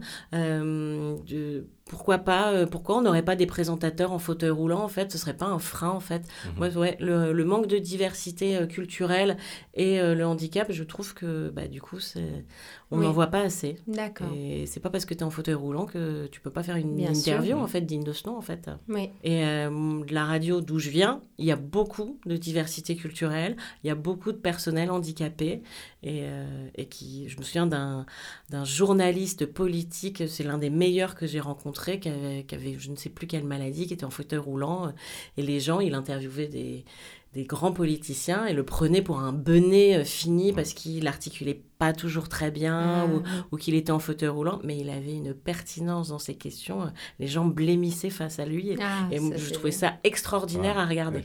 Ouais, Ah oui, il les retournait ensuite. Ouais, ouais, ouais, bien, bien, bien. Il faisait très bien son métier. C'est une belle morale. Voilà. Ok. Bah, merci beaucoup Merci. pour tout ce partage, Parfait. Mélinda. Et maintenant, on va se faire un petit tour vers le. En off. En off. Puisque tu rencontres plein de monde et que tu vois plein de choses différentes, plein de sujets différents, est-ce que tu as encore envie, quand tu es dans ta vie perso, de faire d'autres choses, de faire des, des activités Oh bah oui, quand même, j'ai quelques, quelques passions. Ouais. Alors, vas-y. Euh, mes passions? Oui, Alors, euh, mon dada, c'est je fabrique mes cosmétiques. Allez. c'est pas vrai. Mes savons, mes crèmes, mon shampoing, mon après-shampoing. euh. Pour avoir une peau parfaite à l'écran. Alors, en fait, c'est pas ça. Euh, alors, c'est pour avoir une belle peau, clairement. Euh, non, mais c'est surtout que ça, euh, le, le procédé est le même que la cuisine. Ouais. Euh, sauf que j'ai remarqué que le résultat des cosmétiques est meilleur que celui de ma Ah, cuisine. parce que tu les as pas mangés. Hein. Euh, non, mais voilà. Parce que avant, quand je faisais des émissions avec. euh, j'ai fait beaucoup d'émissions de cuisine avec Ouais. des chefs. Bah oui. Et je rentrais à la maison et je disais à mon chéri Ah, j'ai découvert une super recette. Et je lui faisais. Et le résultat n'était pas à la hauteur de mes attentes. Et Ah bah, oui. avec les savons, je suis moins déçue. Et D'accord. depuis quand alors ça? Depuis, en fait, depuis que j'ai eu ma fille, quand ma fille est née, D'accord. mon deuxième enfant, euh, j'ai commencé à fabriquer du liniment, Oui, qui est Ah un produit qu'on utilise pour nettoyer les, les fesses de bébé. tu le sauras hein, bientôt. Et ça a été l'élément déclencheur. Et de fil en aiguille, euh, voilà. Le côté bio, euh, Ouais. tu, tu sais ce que T'es- tu, Tu sais ce que tu as, mets tu connais la composition, etc. Voilà, c'est quelque Ouais. chose qui m'a intéressée. Et, et du coup, je, voilà. Bon, bah alors moi je. je- Alors, qu'est-ce que, qu'est-ce que tu fais? Savon, euh, crème? Savon, crème, Tout, quoi. shampoing, Tout, après tout, tout. shampoing. Pas de maquillage. Ok. Euh, je fais aussi du, du, du pchit-pchit euh, d'ambiance pour la maison, des bougies. ok. euh, Voilà. D'accord. Donc, t'achètes plus que du maquillage, en fait. Sinon, qu'après, C'est les matières premières. quoi. c'est ça. Ok, trop bien. Ouais. Bah moi je comprends carrément parce que c'est mon dada aussi.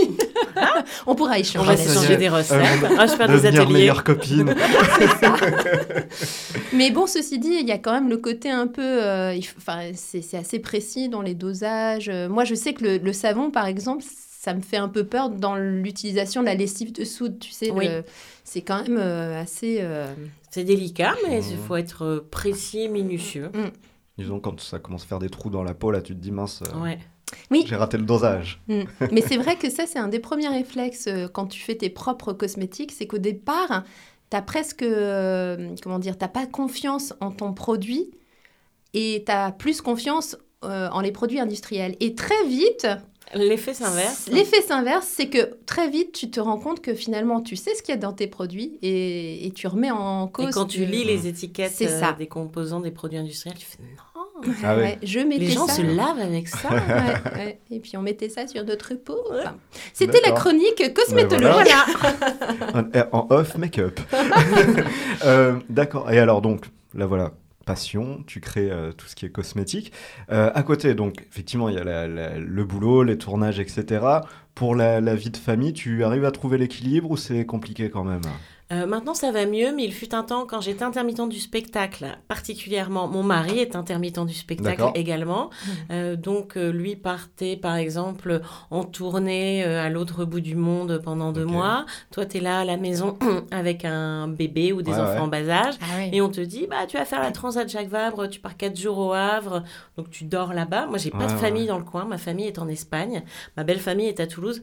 On a eu Ah euh, ouais. des bonnes euh, crises de Ah panique, oui. de comment on fait garder nos enfants. Mhm. Heureusement, on a quelques amis ici qui sont très sympathiques et, euh, ouais.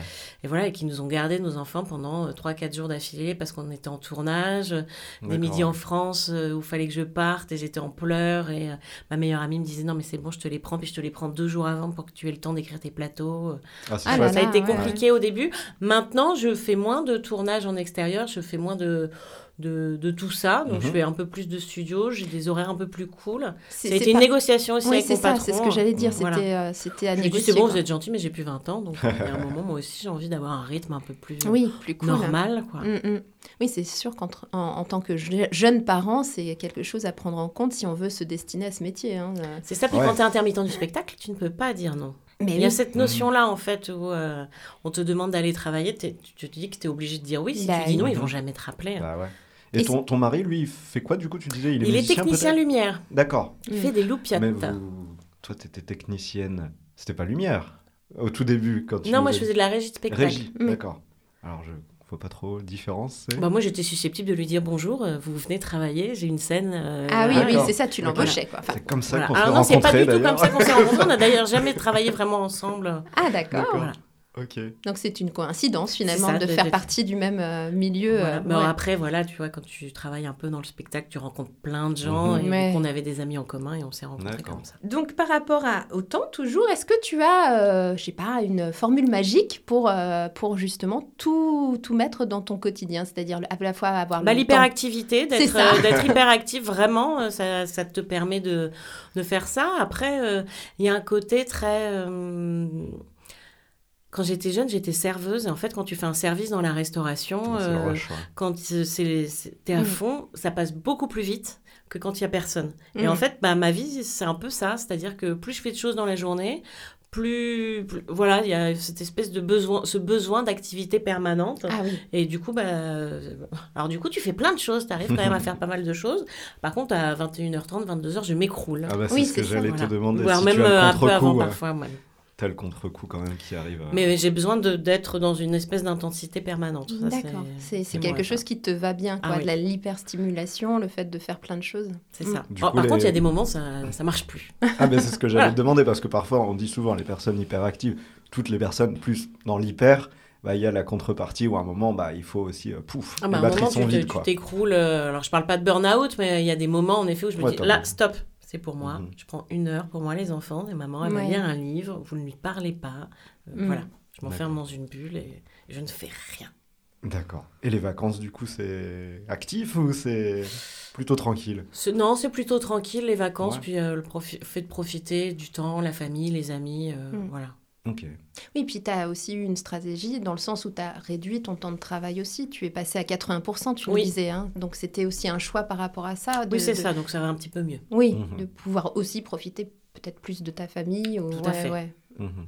Puis de moins courir les week-ends. Enfin, Ouais. je, je Mm. travaille pas le mercedi, c'est c'est délicieux. Je conseille à tous les parents de ne pas travailler le mercredi, c'est formidable. Du coup tu, tu considères que ouais ton, ton, ton équilibre entre les différentes sphères de vie pro, euh, perso, famille, c'est assez euh, respecté, À l'heure actuelle, c'est très bien. C'est Ça bien. me convient Ah. parfaitement, ouais. Alors Bah, qu'il y a quelques années, on se serait croisés il y a quelques années, je, je n'aurais pas dit ça. Mais là, euh, non, non, ça se, ça va, ça Bah, se passe c'est bien. un, c'est un joli constat en tout cas, hein, Ouais. c'est Ouais. chouette. Et les deux me plaisent, c'est-à-dire que au bout de 15 jours de vacances avec les enfants ou 3 semaines, je suis, je suis contente de reprendre le travail. Mhm. Voilà, Bah, ça m'a manqué. Ouais, bah oui. Non mais c'est chouette euh, parce que c'est pas tout le monde donc Ouais, euh, c'est- ouais. c'est chouette à entendre. Et puis euh, vice-versa, quoi. Et est-ce que tu, te, tu, dis, tu dirais de toi que tu es organisée Euh, tu, tu tiens une sorte de planning Je suis très organisée. C'est Je vrai pense, que, je pense que parfois même je suis un peu psychorigide. On en rigole avec euh, mes amis ou mes proches. euh, Parce que tu donnes pas du tout cette image-là, euh, je- justement. tu vas venir chez moi, tu verras, c'est Ah très ouais organisé. Ah ouais D'accord. Pardon, donc je t'ai coupé, tu, dis- tu disais... Non, mais euh, c'est ça. Non, mais je pense que j'essaye d'être très organisée. J'aime pas me faire dépasser euh, par les choses. Je me dis, ce qui est fait n'est plus à faire, donc je- je- j'enchaîne. ouais. je- Donc tu te fais des listes, c'est ça ou... Oui, dans ma tête. Alors, Ah, j'ai une charge tête. mentale de fou, je crois. Des fois, j'en parle à mon fils. Je lui dis, là, tu vois, maman, elle- on sent que. Je vais t'aider, je vais t'aider. Voilà. Ah oui, oui, oui. On peut peut-être passer à l'image. Ouais, ouais. l'image de notre invité. La On air et en question, off. la question qui vient, c'est là, on se projette un petit peu. Tu arrives dans une soirée où tu connais pas grand monde, et souvent les premières questions qui viennent, c'est qu'est-ce que tu fais dans la vie? Du coup, comment les gens perçoivent ton métier? Parce qu'on est sur un, un secteur qui fait un peu rêver, hein, comme on a pu Ah le bah voir les dans la gens te première partie. regardent, euh, vous faites quoi dans la vie? Je suis présentatrice. Mm. Waouh Ah, voilà. voilà. C'est ça. Voilà. Et après, tu dis, alors je suis présentatrice à France 3 Normandie. Euh, on se détend. hein. Ouais, mais Euh, ça doit être captivant quand même pour les personnes. Ouais, alors après, des fois, quand ils ont l'air tellement étonnés comme ça, je me demande si c'est le rapport entre mon physique et le métier. Tu vois, c'est pas possible. et euh, ouais, non, c'est vrai qu'on te pose plein de questions tout de suite. Bah ça, ouais. ça intrigue. Ça va, oui. Et c'est quoi la, la- la première question, par exemple, qui, qui re- ou qui revient souvent Alors, ça dépend de la tranche d'âge. Plus de 70 ans, on va te demander si tu as déjà rencontré Michel Drucker. Ah, Voilà. ça, ça m'est déjà arrivé à C'est plusieurs drôle. reprises. La question classique. ouais. Voilà. Et Euh, alors? Est-ce que tu as rencontré? Non, je ne l'ai Ah. pas rencontré. Je, je ne le vis pas mal. Ah bon. et euh, Il est encore temps, tu sais. Et non, puis les questions, c'est euh, c'est un peu, bah voilà, comment, com- comment ça se passe alors du Mhm. coup, euh, les coulisses, Ouais. voilà. Est-ce qu'il t'est arrivé de ne pas vouloir en parler? Parce que justement, euh, t'as pas envie de développer, t'as pas envie que d'être le centre de. de Des fois, oui, ça m'arrive de Ouais. pas de pas rentrer euh, dans les Dans les détails. Je, ouais. fais de la production audiovisuelle. Ouais. Et puis voilà, comme Mhm. ça, on passe à Voilà, autre c'est chose. ça. Parce que finalement, là, euh, dans ton cas, on s'intéresse surtout à la Mélinda on air et pas vraiment euh, qui tu es. Ah, c'est euh, ça, puis il y a ce rapport à l'image aussi. hein. Ouais. Toujours, je trouve Oui. que c'est- présentateur, euh, télé, c'est ce rapport à l'image qui n'est pas quelque chose avec lequel je suis le plus à l'aise. Et pourtant, ouais, c'est quand même quelque chose qui est dans ton quotidien pro, Bah ouais, en tout cas. C'est ça, mais... Au début, tu as dû, t'as dû te, te- te battre un peu. Enfin, Est-ce que tu as eu des. Tu disais, voilà, je sais pas, du, du stress par rapport à ça, te dire, mince, euh, je suis vraiment pas à l'aise. Comment, du coup, combattre ce malaise pour. euh, Bah, c'était plus ouais, mon rapport à l'image, de euh, euh, comment il faut que je m'habille. euh, Je suis pas très euh, euh, apprêtée euh, au, au quotidien. euh, du- il a fallu que je travaille là-dessus. ouais. Et une question euh, très bête et très terre à terre, quand tu arrives euh, en plateau, est-ce que donc tu n'es pas maquillée en fait, puisque tu as une maquilleuse qui va te maquiller? Oui, tu arrives le matin à François, tu n'es pas Tu maquillée. ne dois pas être maquillée Non. en fait. Ouais, ok. Donc Ah c'est oui. elle qui va décider euh, quel, euh, quel maquillage va te convenir ou tu peux dire bah moi je veux. un Tu truc- peux dire, mais c'est elle qui va te dire. Elle va te dire quelle, quelle tenue tu as prévue et en fonction de ta tenue, elle va te maquiller. Ah oui c'est ça, c'est Oui. assortir à la tenue. ça. Mhm. Ça c'est des trucs. euh, Mais ça serait intéressant d'avoir euh, ce métier en podcast Mais aussi. complètement, ça pourrait ouais. être, euh, parce que c'est l'aspect professionnel en fait. euh, Oui, et être- petite parenthèse, est-ce que c'est vrai qu'on a une tartine de maquillage en Oui. télé? Ah c'est vraiment. Bah, t'es obligé en fait parce que avec les lumières, il y a tellement de projecteurs en fait sur un plateau de télé que si tu n'as pas une tartine de maquillage, bah tu es vert. Ah bon Ah ouais, Pourquoi vert vert Ouais, un, un ça, c'est vert que- comme ton mur derrière. Ah enfin, oui t'as vraiment mauvaise mine quoi. Ah d'accord. Voilà. Donc il faut à la fois être coloré au niveau du visage euh, et puis beaucoup de poudre pour pas briller. Oui, bien sûr. Ouais. Et Ouais, quand tu sors de plateau, du coup, ils te t'enlèvent tout ou parce que Ah oui. Après tu peux demander la- à, ga- à garder euh, ton maquillage ou juste les yeux. d'accord je- parce que des fois je demande ça. parce que si tu vas dans la rue maquillée, Tartiner. tartiner, ça, ça c'est choquant. C'est-à-dire Bah, que Ça dépend parce que Non je trouve Ah bon que plus le temps passe, plus, euh, plus, plus je, trouve beaucoup- je croise beaucoup de présentatrices télé dans la rue. Je me dis, elle a une bonne tartine de maquillage, elle, quand même. ah oui, c'est excellent ça. Est-ce qu'il t'est arrivé de, se, de subir en tant que femme, justement, on parle de l'apparence, de l'image, dans le cadre de ton métier, est-ce qu'il t'est arrivé de subir une remarque un peu sexiste, justement, Oui, ça m'est déjà arrivé quelques fois. par rapport à, euh, Ouais. à ton métier ou... Bah non, par rapport au, au physique de la présentatrice. euh, Ah oui. Voilà. Moi, je me souviens même, juste avant de commencer à France 3, euh, j'étais jeune, j'avais 22 ans, euh, je fais une soirée chez des amis, enfin j'arrive chez des amis, euh, que des garçons, une colocation de garçons Mhm. étudiants qui regardent, ils sont en train de regarder la télévision et ils sont tous en train d'analyser la présentatrice en disant Ah, t'as vu, et tous les yeux qu'elle a, Ah ah, puis les seins qu'elle a et tout. Et je me suis dit, mais moi, dans 15 jours, en fait, ça se trouve, je vais me retrouver Ah, à la place de la dame avec des remarques euh, comme ça. Et ça ça m'a fait. Ça m'a. ouais, c'est- je- ouais, je très malaisant. Ah oui, c'est certain. Tu y penses d'ailleurs à ça Alors non, j'y pense pas quand Maintenant, je fais mes plateaux, bah sinon je- je- ouais, c'est impossible. Puis ça va, c'est France 3 Normandie. Oui, oui. Et en dehors des gens comme ça qui te qui sont des, des inconnus, mais tes enfants quand ils te voient, Ah Comment ils te perçoivent? Est-ce que est-ce qu'ils reconnaissent leur maman, même si c'est enfin, c'est évident? Même si, si, elle est très très très maquillée, Non mais s'ils reconnaissent maman et ils sont ils sont fiers. Alors eux ça sont les fiers. ça les fait rêver. Ou les copains d'école aussi, ça ça m'est arrivé Ah, beaucoup. Ah euh, que leurs copains d'école disent "Mais on a vu ta mère à la télévision" et que les parents des enfants m'interpellent ah parce ouais. que du coup à la sortie d'école je suis une Bah oui. maman euh, comme tout le monde et ah mais on vous a vu à la télévision mais en fait vous faites ça comme métier. Mm. Bah oui. Ouais, c'est encore euh, très magique hein, ce milieu-là pour euh, la Et dans des ce cas-là, toi, ton, ton ressenti, c'est quoi? Parce que tu, tu nous disais justement, tu peux avoir euh, du mal avec ce côté Ah bah moi je voudrais rentrer dans un trou de souris Voilà, quand on fait des réflexions comme ça. Euh, je crois, je pense que je rougis. euh, voilà. Mais après c'est rigolo, les gens sont, Ouais. sont sympathiques. hein, de Oui, toute oui, façon, il n'y a jamais de, de démarche euh, Non, non, mais ni c'est- déplacée ni désagréable. Non, non, c'est toujours un peu quand le côté on est reconnu, ça peut être déstabilisant. Alors après, il y a des fois, dans les gens qui te reconnaissent dans la rue, il m'est arrivé aussi, euh, quand j'ai commencé, je faisais un agenda culturel sur France 3 Normandie. À l'époque, particulièrement, il y avait quand même un public assez âgé, hein, Ouais, un public par- particulier, enfin, c'est une tranche d'âge, euh, voilà. Et euh, une vieille dame qui m'a interpellée dans la rue en me disant Ah, mais je vous connais je vous connais, mais j'arrive pas. Ah, j'arrive pas à remettre votre nom. Où est-ce que je vous ai Vous êtes pas la petite fille de Jacqueline? Et là, moi, je savais très bien où est-ce qu'elle m'avait reconnue, en fait. Enfin, Bah oui. par Oui, rapport oui. à- au sujet. J'étais là, non, je suis pas la petite fille de Jacqueline. Vous devez vous tromper. Puis je suis partie en courant. Est-ce qu'il t'est arrivé de, de signer un autographe? Oui. Ouais? Ouais. Euh, quand je travaillais pour Midi en France, donc au National, il y avait des séances de dédicaces. à la fin de l'émission. Et euh, donc, il y avait Laurent Boyer, il y avait euh, Vincent Ferniaud, qui était des gens avec qui je travaillais, Nathalie Simon. Et le producteur dit Bon, bah, Mélinda, il y a la séance de dédicace. Et du coup, moi, je me dis Je m'en vais. Et il m'a dit Mhm. Bah non, tu restes. Les gens, ils veulent euh, l'autographe de Laurent Boyer. Ah, détrompe-toi, ils veulent l'autographe de tout le monde. Voilà, ils font. C'est leur petite séquence souvenir. Mm. Et, voilà. Et du coup, je Ah, donc c'est chouette, c'est qu'il y, a- il y a quand même un attachement à toute l'équipe, pas juste aux Ouais. grosses Bah, stars, ça, on va ça, dire. c'est pour le coup, cette Ouais. production-là, cette boîte de Ouais. production avec qui j'ai travaillé était vraiment très, très enrobante, euh, Ah ouais. sympathique, euh, Mm. Alors ça avenante. fait quoi de signer un autographe? Bah, peu tu, te bizarre, sens, tu, ouais. te- tu te sens complètement décalé, quoi. euh. Ouais. D'accord, ouais, je sais pas. Je- Mais je, moi, je, me, je, sens bête, je me sens bête quand je fais ça. euh, euh, moi, hein, pas les gens qui me le Oui, oui, demandent. Oui, bien oui, sûr, bien bien sûr. sûr. Mais, mais les gens sont très gentils, ils sont tous souriants, ils repartent avec des étoiles dans les yeux. Ah, mais bah, c'est tu as un génial. côté un peu injustifié, tu trouves? Ouais, enfin, ouais, voilà. ouais. Oui. Et donc, euh, bon, quand, quand on est à, à l'écran euh, comme ça, donc tu, tu, tu disais, hein, il y, a, il y a- y a une prestance, il y a les regards, etc. Et, euh, et aujourd'hui, de plus en plus, on, en a parlé, tu as eu un peu, il peut y avoir des, remarques sexistes, ou il y a pu en avoir. Est-ce que ça tend quand même un peu à, changer Notamment, bah, on, voit euh, bah, quand même, on essaye de, se rapprocher du- d'une certaine égalité. Est-ce que, du coup, toi, il faut que tu aies peut-être une, posture de, femme euh, deux fois plus forte qu'il ne, ne faudrait pour compenser cela ou non? Alors, je pense qu'en effet, c'est important d'avoir un tempérament assez fort, de pas laisser aller euh, dans les dérives ou dans les réflexions. Euh, après, moi, au sein de mon entreprise, particulièrement France 3 Normandie et France Télévisions en général, euh, sont très euh, protecteurs vis-à-vis de ce genre de dérives. Euh, voilà, comme, donc il- S'il y avait des faits, Ouais. il serait dénoncé tout de suite et la ouais. direction suit.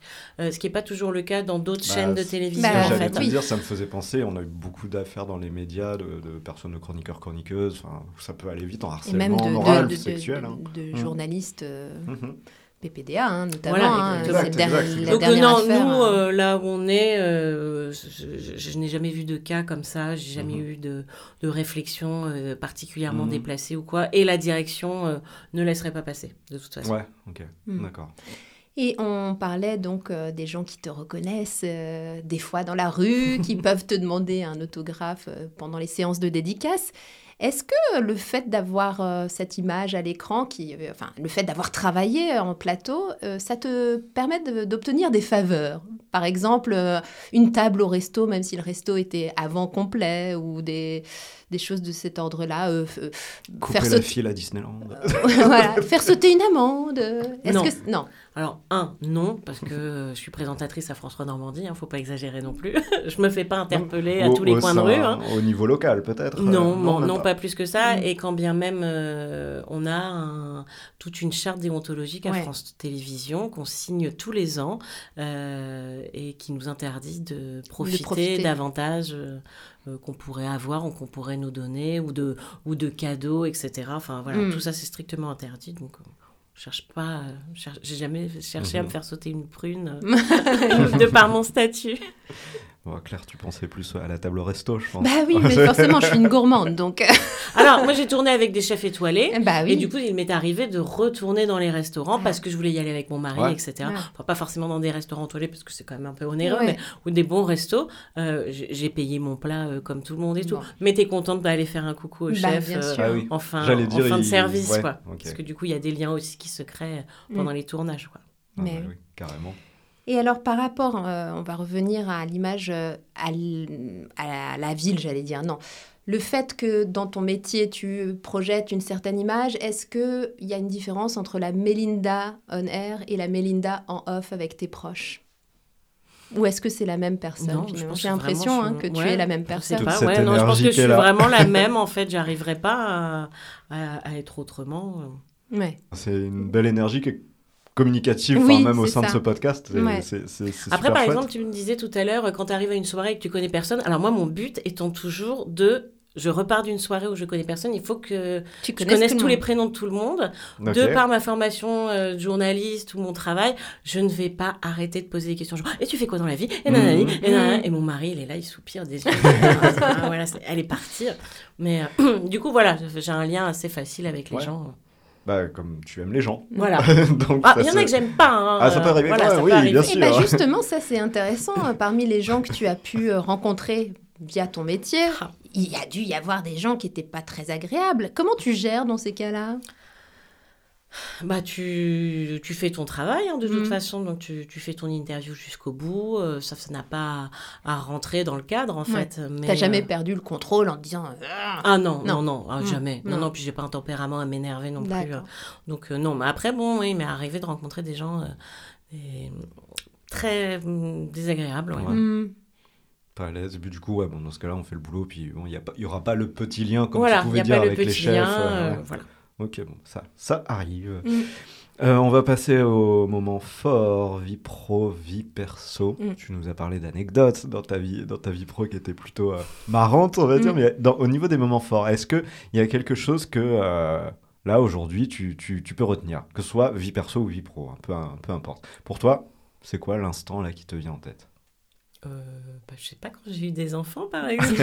c'est un moment. Oh, ça même. revient souvent. Oui. hein. fort de ma vie. euh, euh, mon fils, euh, euh, quand je fais une interview, euh, je- j'avais fait une émission de radio et mon fils était Mm. dans le studio d'à côté, mais il était petit. Et euh, le temps que maman finisse de travailler et qui était arrivé et puis qui avait pris, le, qui avait pris mon micro pour chanter. Ça- Ah, je très chou. drôle aussi. C'est super beau comme moment. ouais. Voilà. Ou euh, des, hum, des soirées radiophoniques qu'on organisait avec euh, une association d'amis.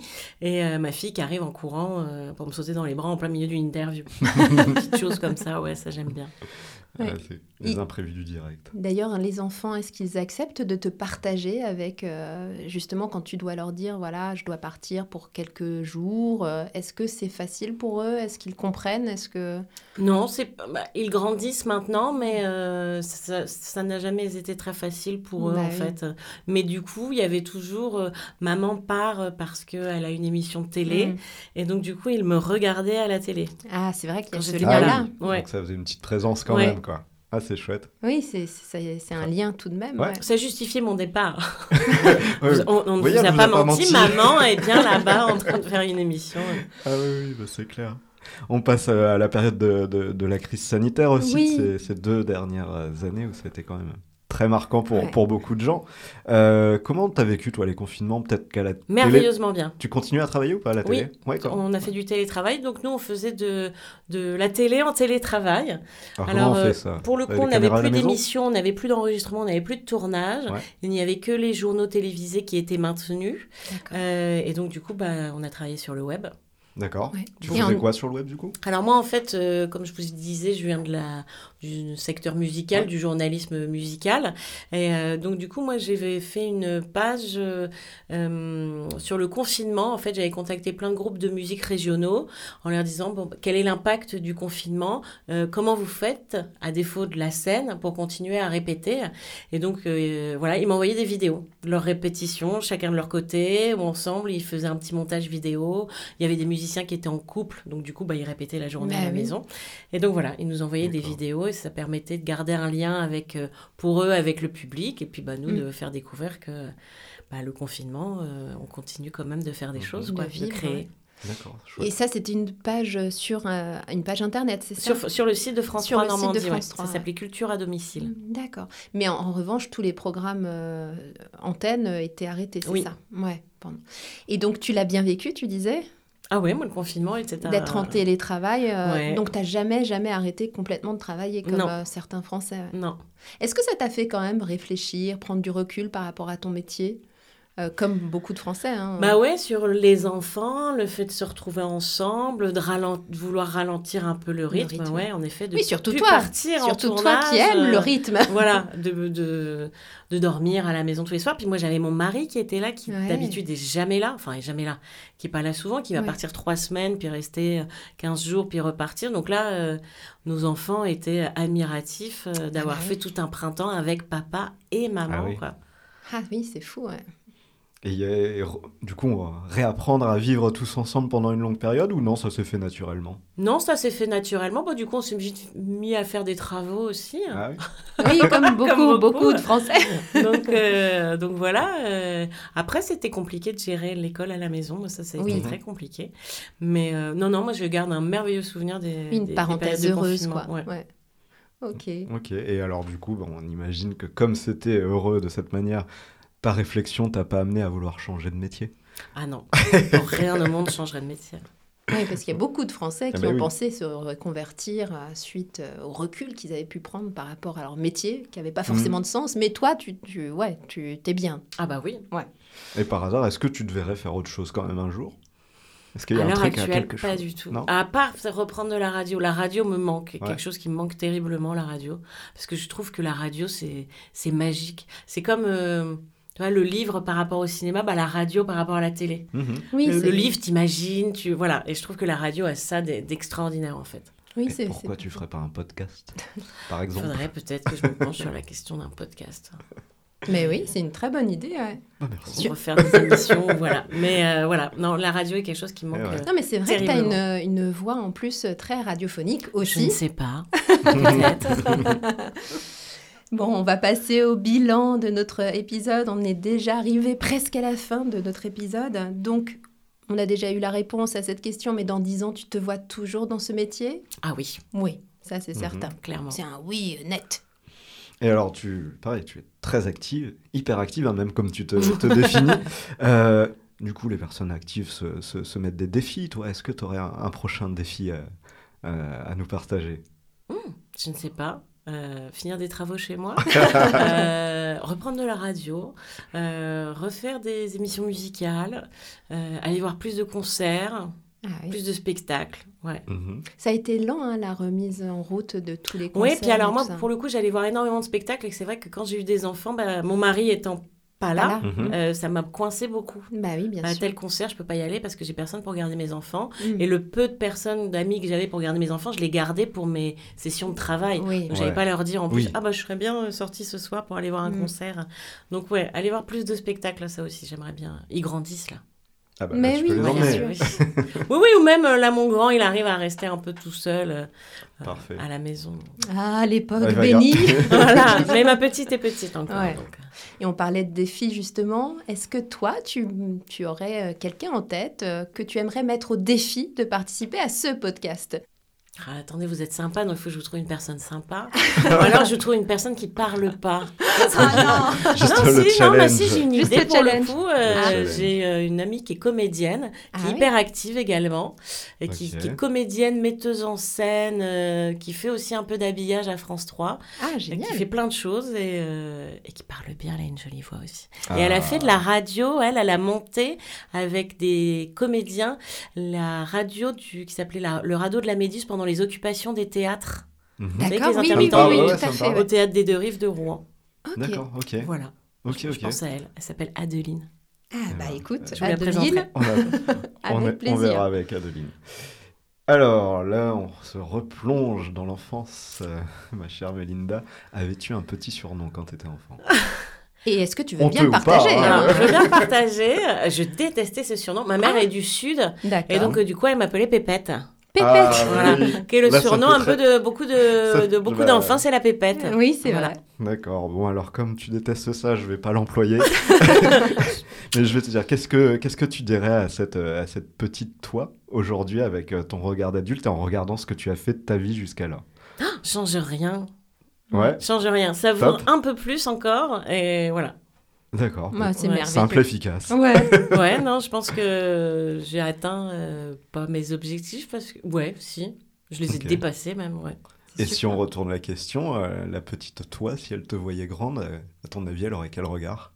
Moi, je pense qu'elle serait fière, je pense qu'elle serait admirative, je pense qu'elle serait très contente de se dire qu'elle n'a pas fait le métier qu'elle voulait faire quand elle était adolescente. Qui était Je voulais être médecin légiste. Oh la vache Tu vois, c'est l'opposé en Ah, fait. mais ouais. Parce que mon frère, mon Ouais. grand frère a fait médecine, Ouais. et pendant ses études, en fait, les week-ends, il rentrait à la maison, et ma mère, a... je vous raconte ça, c'est fou. ma mère achetait, euh, achetait pour mon frère, c'est mon... des, des- des commandes de mon frère, des morceaux de, de bœuf, euh, Ah machin. oui, Et je oh, me ils souviens notamment de poumons avec l'œsophage, la trachée artère, et du coup, mon frère disséquait, Ah faisait bah des bien exercices. sûr. Et je me souviens petite, j'avais trouvé ça extraordinaire. On mettait un macaroni dans la trachée, on soufflait dedans et ça gonflait les poumons du bœuf, quoi. Et, euh, et du coup, je regardais mon frère de façon admirative faire ça et je m'étais dit, Oh, mais quand je serai grande, je voudrais être médecin légiste. Et j'étais ado et du coup, quand je rencontrais des amis de mes parents, elle veut faire quoi plus tard? Elle veut être médecin légiste. Et les gens te regardaient, genre, mais quel est cet enfant? Comment va-t-elle finir? Comment on peut avoir des idées aussi dark à 15 ans Donc Ah voilà. non, ouais. Et pourquoi tu t'es pas dirigé vers ça finalement? Le basculement s'est fait à quel... euh, Tu te souviens? Bah ouais, bah parce qu'en fait je faisais de la radio Ouais. et puis il y avait c'était plus vivant de croiser les gens quand ils sont et quand ils peuvent te répondre en fait plutôt que les C'est- découper. Ah, c'est vrai que C'est si, vrai. si t'avais parlé au Maccabée, ça ouais, il Ouais, n'y aurait pas eu trop de retour. Je suis trop loquace pour euh, travailler toute seule dans un bureau avec personne qui me parle. Ok, bon bah un grand merci Mélinda. Bah, merci à vous. en Merci tout cas, c'est énormément, rigolo de ouais. passer On a de l'autre côté du micro. euh. Et alors facile ou pas facile d'être de l'autre côté du micro De répondre aux questions plutôt que de les poser? Euh, pas facile, mine de rien, pas facile. évident. Après, vous préparez bien, euh, voilà. Mais après, vous mettez à l'aise, donc euh, non, non, ça va. Mais c'est vrai que c'est rigolo de passer de l'autre côté. je crois que c'est presque plus stressant d'être de ce côté-là. Euh, je, je suis d'accord avec toi. Oui, je pense, je pense, ouais. D'accord, bah un grand merci en Ouais, tout cas. Merci, Merci à encore. C'est donc la fin de cet épisode, Claire. Oui, on se retrouve lundi prochain, comme d'habitude, avec un nouvel invité. Et en attendant, Eh ben, on s'abonne. On peut mettre 5 étoiles, un petit commentaire aussi, ça fait plaisir. voilà. Et puis on vous dit à très bientôt.